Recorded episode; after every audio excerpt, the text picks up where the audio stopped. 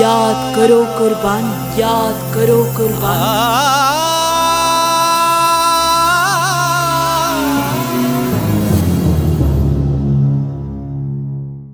नब्बे दशमलव आठ मेगा पर ये रेडियो आज़ाद हिंद का प्रसारण है। आज का ये कार्यक्रम हमने केंद्रित किया है राष्ट्रीयता के प्रहरी डॉक्टर राम मनोहर लोहिया पर।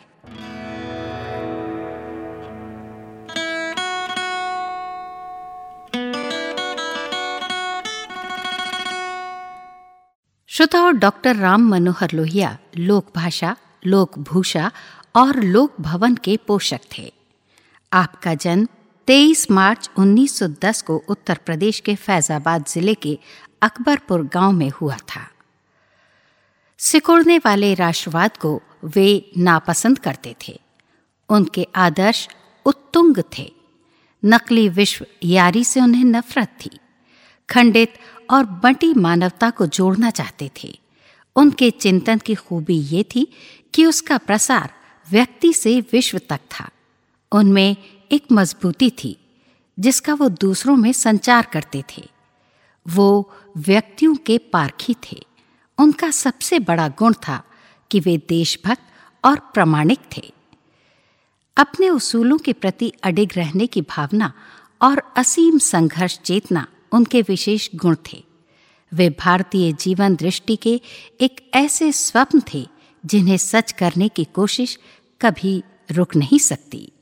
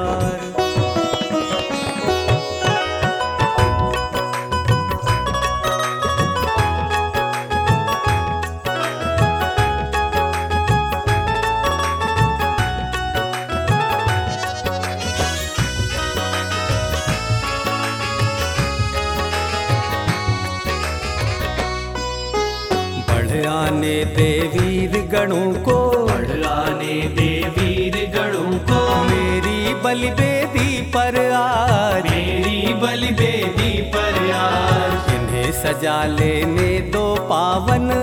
सजा लेने दो पावन। स्वतंत्रता का सुंदर साज। स्वतंत्रता का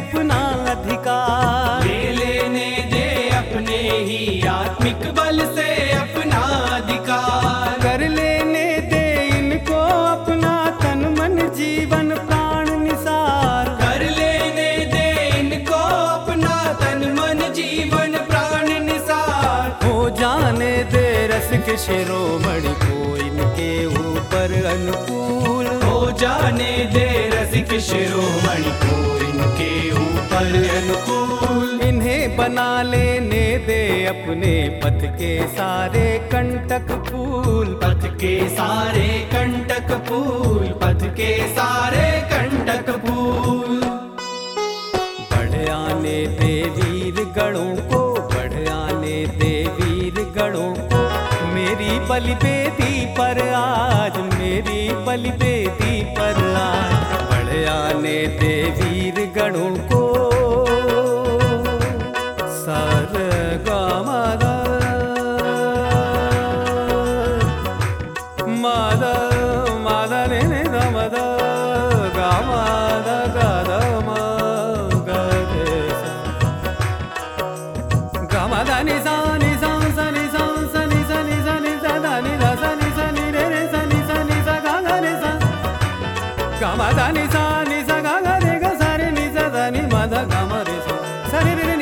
사, 니 니, 마, 다, 다, 다, 가, 마, 마, 마, 레, 가, 가, 르, 사, 리, 니, 사. 가, 마, 다, 니, 사.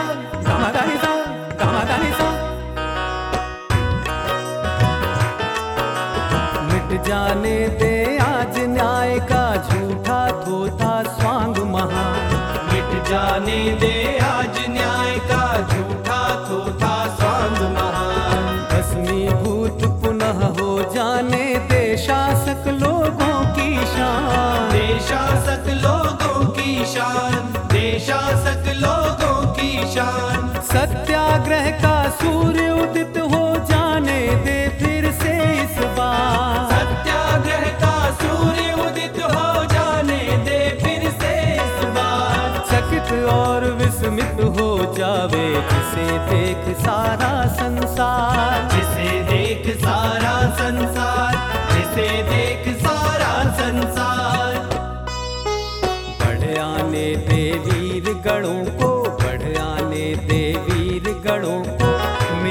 मेरी बलिवेदी पर आज मेरी बलिवेदी पर आज बढ़ आने दे वीर गणों को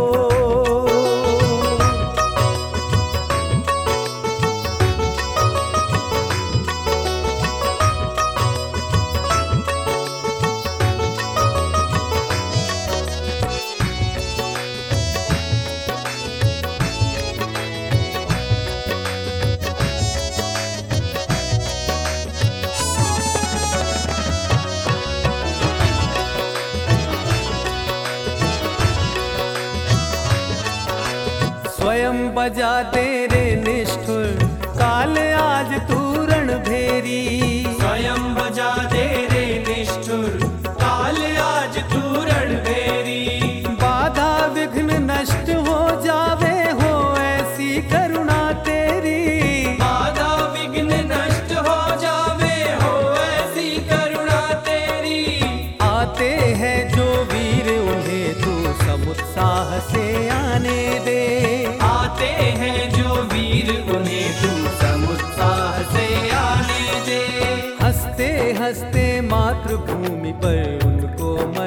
जाने दे।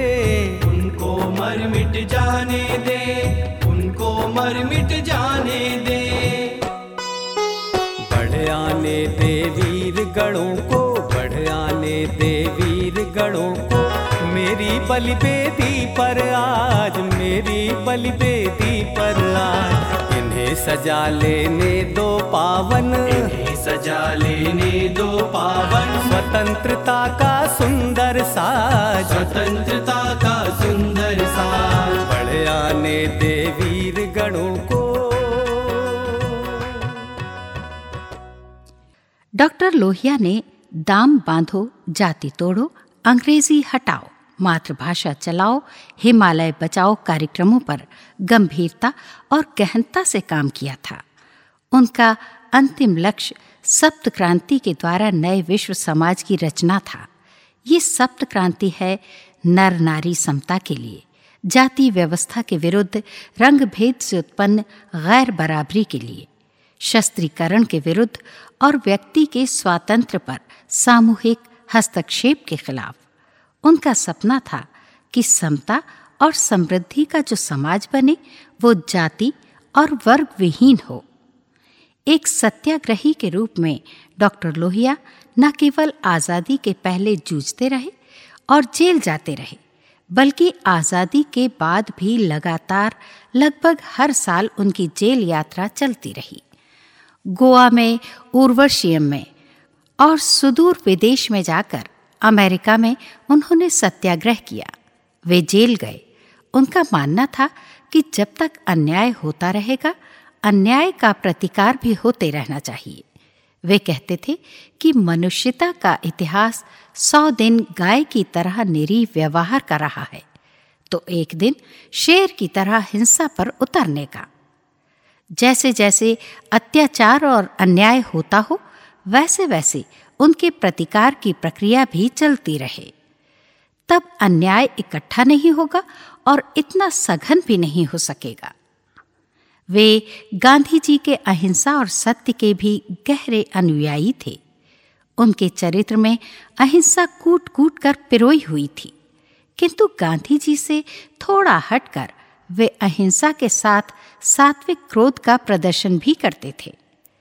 श्री लोहिया आचरण में सादगी के हिमायती थे। जाड़े में धोती कुर्ता के ऊपर एक बंद गले की कोट वे पहन लेते थे। इसी भारतीय वेशभूषा में वे अपनी विदेश यात्राएँ भी करते थे।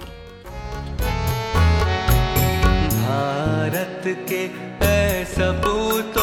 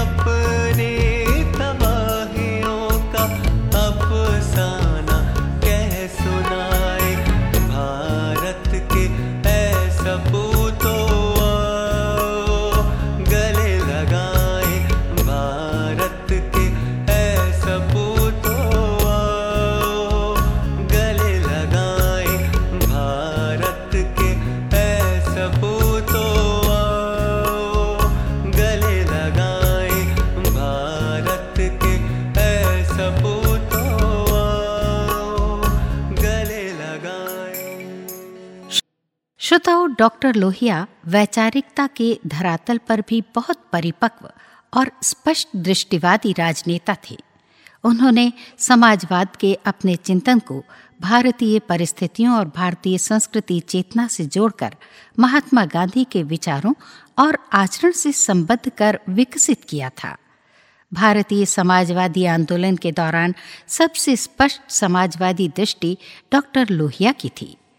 जब वे समता की बात करते थे तो उनकी दृष्टि में संभव मानवता का ठोस परिपेक्ष रहता था। उनका कहना था कि मन की भूख और पेट की भूख दोनों का समानांतर महत्व है। इसीलिए मन की तृप्ति और शरीर की तृप्ति दोनों के लिए साथ साथ यत्न करना चाहिए। डॉक्टर लोहिया साहित्य और संस्कृति के क्षेत्र में स्वायत्तता के हामी थे। वे व्यक्ति के कला चेतना और उसकी सृजनात्मकता पर कोई राज्य अंकुश नहीं चाहते थे। डॉक्टर लोहिया संपूर्ण विश्व को एक पंचायत में बांधना चाहते थे। वे विश्व सरकार के हिमायती थे। उनका सपना था कि हम बिना परमिट के एक देश से दूसरे देश में जा सकें।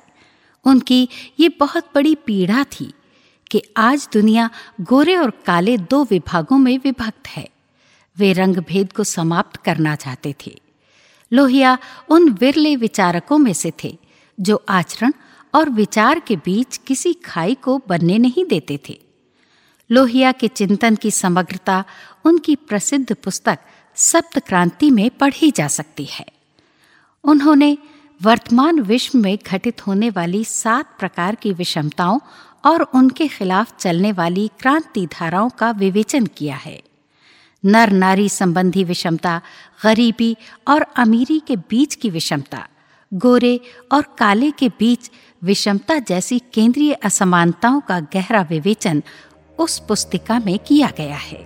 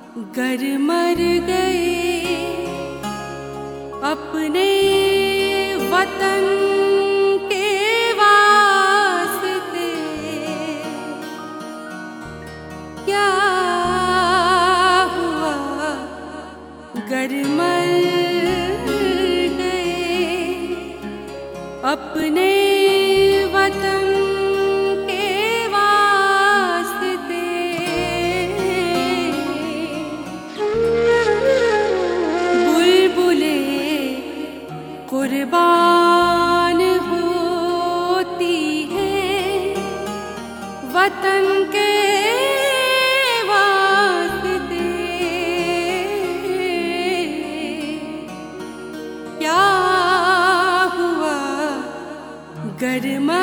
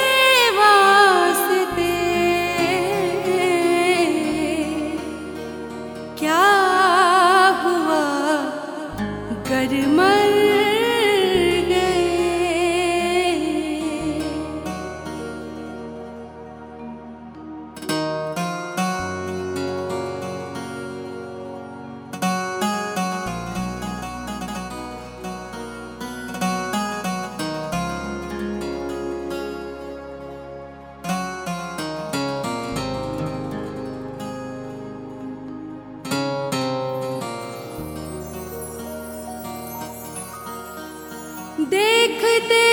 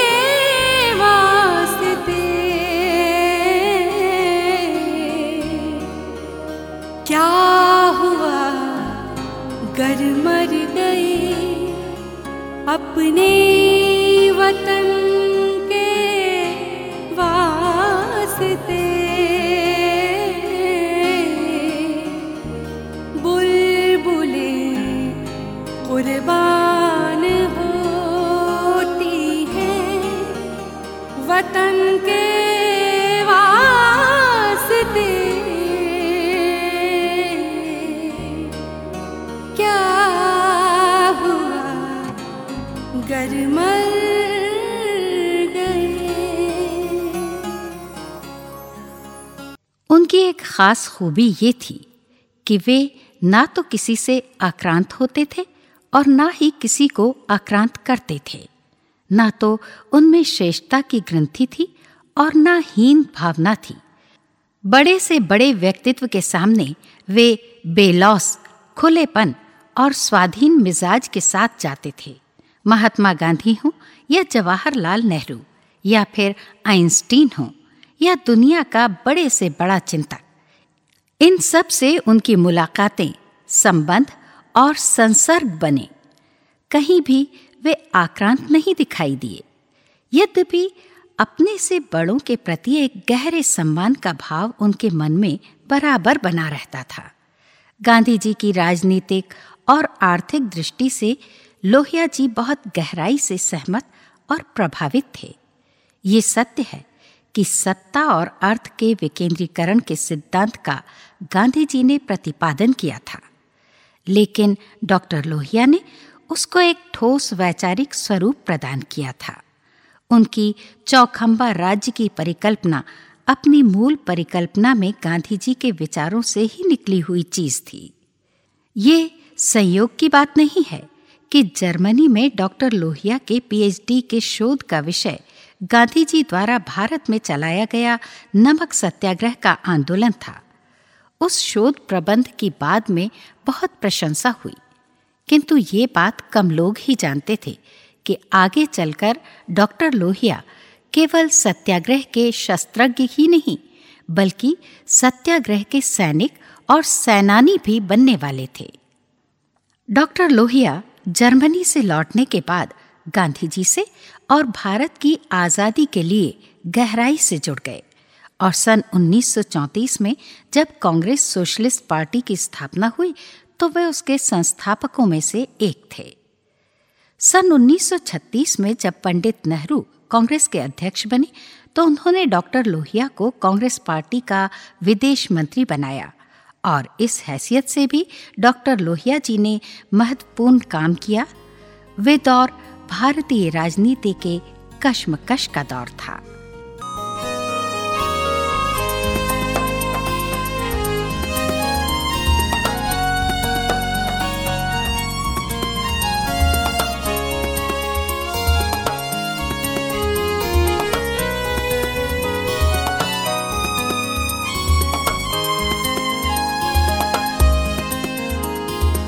मेल कर कौमी तुम्हें झंडा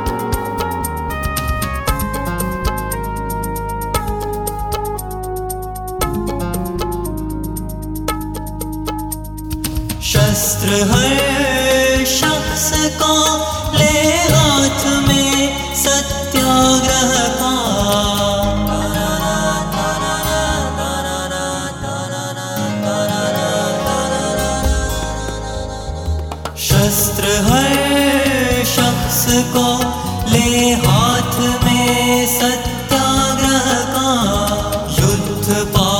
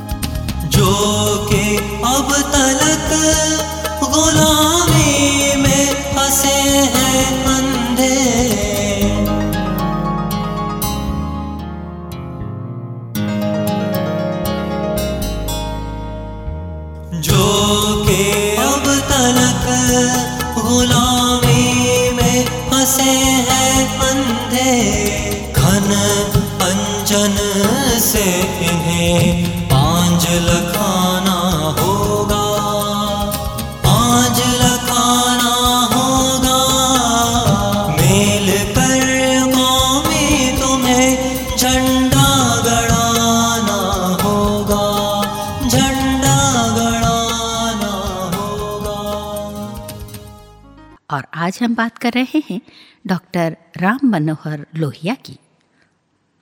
श्रोताओं, सन 1942 की क्रांति डॉक्टर लोहिया की क्रांतिकारी क्षमता की बड़ी पहचान बन गई थी। अपनी पीठ पर रेडियो का छोटा सा ट्रांसमीटर बांधे डॉक्टर लोहिया जगह जगह से क्रांति का संदेश प्रसारित करते रहे। अंग्रेज़ सरकार उन्हें बंदी बनाना चाहती थी, पर वे पकड़ में ही नहीं आते थे। एक बार नेपाल में पकड़े भी गए तो उनको और जयप्रकाश नारायण को धावा बोलकर जेल से छुड़ा लिया गया। दोबारा वे फिर बंबई में गिरफ़्तार हुए और 11 अप्रैल 1946 तक बंदी रहे। डॉक्टर लोहिया सन 1944 तक भूमिगत रहकर आज़ादी की लड़ाई को जिस प्रकार सुनियोजित ढंग से धार और शक्ति देते रहे, वे अपने आप में एक मिसाल है। 1944 में गिरफ्तारी के बाद उन्हें कुछ दिनों तक लाहौर सेंट्रल जेल में रखा गया था। लाहौर की ये जेल अपनी यातना देने की क्षमता के लिए देश भर में कुख्यात थी। लोहिया जी को सात दिन और सात रात तक निरंतर जगाए रखा गया, किंतु एक सत्याग्रही योद्धा के रूप में श्री लोहिया ने अपने साथियों और आंदोलन के विषय में एक भी शब्द अपनी जबान पर नहीं आने दिया। सन 1946 में जेल से छूटने के बाद, जब डॉक्टर लोहिया को लगा कि भारत की आज़ादी की लड़ाई एक परिणत तक पहुँचा दी गई है, किंतु भारतीय ज़मीन पर ही गोवा, दमनदीव में पुर्तगालियों का राज अविच्छिन्न रूप से चल रहा है। तब वे गोवा गए और वहाँ जाकर उन्होंने गोवा की जनता की आज़ादी के लिए आंदोलन शुरू कर दिया। गोवा सरकार ने उन्हें पकड़कर जेल में डाल दिया। उस वक्त गांधी जी ने पुर्तगाल के गवर्नर डॉक्टर सालाजार को एक जोरदार पत्र लिखा, जिसके प्रभाव से उन्होंने लोहिया जी को छोड़ दिया।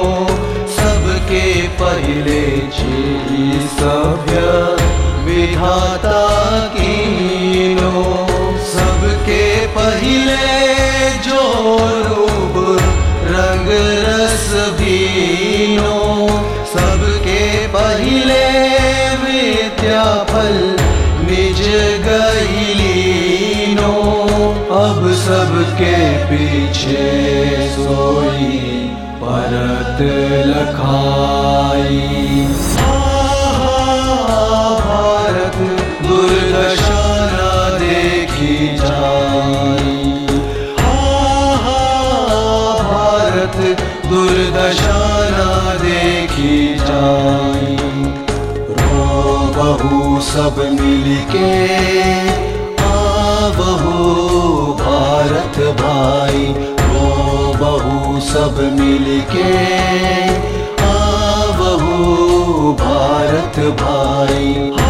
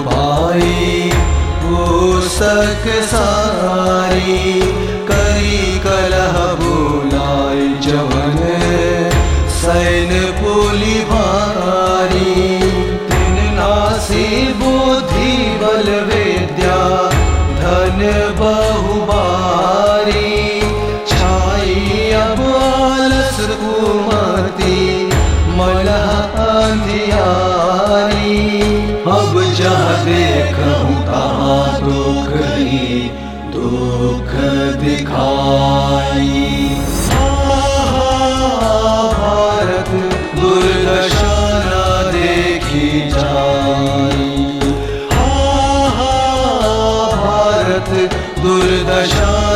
देखी सब मिलके भाई ओ बहु सब मिलके। आ बहु भारत भाई।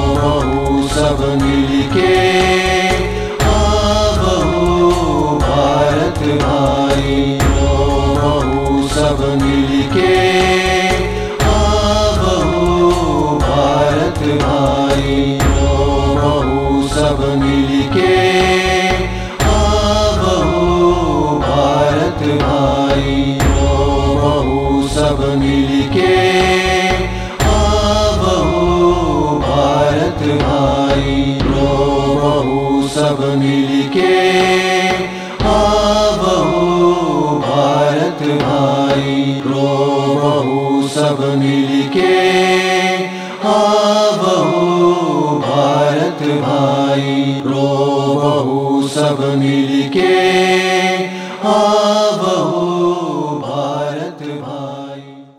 साहित्य और कला से डॉक्टर लोहिया जी का नाता बहुत गहन था।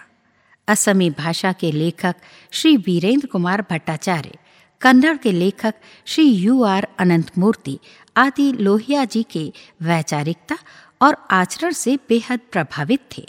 हिंदी में उनके हिमायती और चाहने वाले तो थे ही, साथ ही साथ गुजराती, मराठी भाषाओं के शीर्षस्थ लेखकों में भी लोहिया जी का गहन असर था।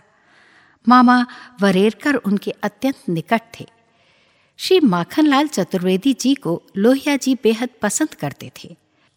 डॉक्टर लोहिया ने अपनी अंग्रेज़ी भाषा हटाओ आंदोलन के दौर में खंडवा की यात्रा की थी। श्री लोहिया साहित्य और संस्कृति की स्वायत्तता में विश्वास करते थे।